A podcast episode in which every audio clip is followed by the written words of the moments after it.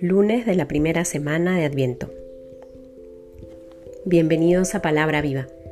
En el nombre del Padre, del Hijo, del Espíritu Santo. Amén. Del Evangelio según San Mateo, capítulo 8, versículos del 5 al 11. Al entrar en Cafarnaún se le acercó un centurión y le rogó, diciendo, Señor, mi criado yace en casa paralítico con terribles sufrimientos. Dícele Jesús, yo iré a curarle replicó el centurión.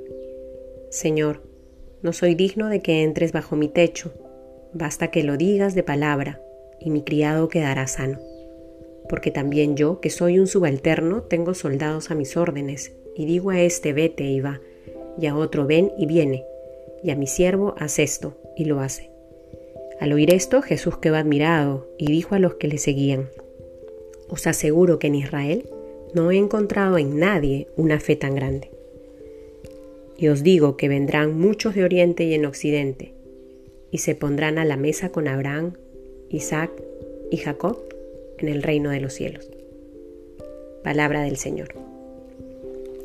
Hemos iniciado el día de ayer este hermoso tiempo de Adviento y hoy la liturgia nos permite poner la mirada en este pasaje donde acontece la curación del criado de un centurión. Este centurión se encuentra con Jesús y le pide que vaya a curar a su siervo. Señor, no soy digno de que entres bajo mi techo. Basta que lo digas de palabra y mi criado quedará sano.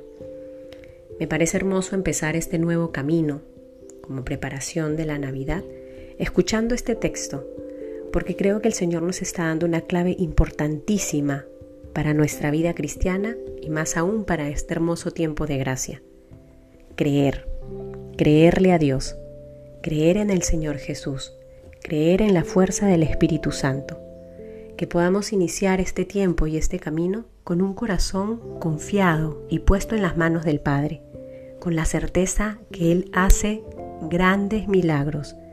Todos los días nos da la posibilidad de maravillarnos con su amor y la fuerza de su amor que entonces nos conceda esa gracia de tener una fe fuerte, una fe sólida. Pidámosle hoy al Señor que nos regale ese don, que nos ayude a acrecentarlo para caminar tras Él con un corazón confiado en su amor fiel. En el nombre del Padre, del Hijo, del Espíritu Santo. Amén.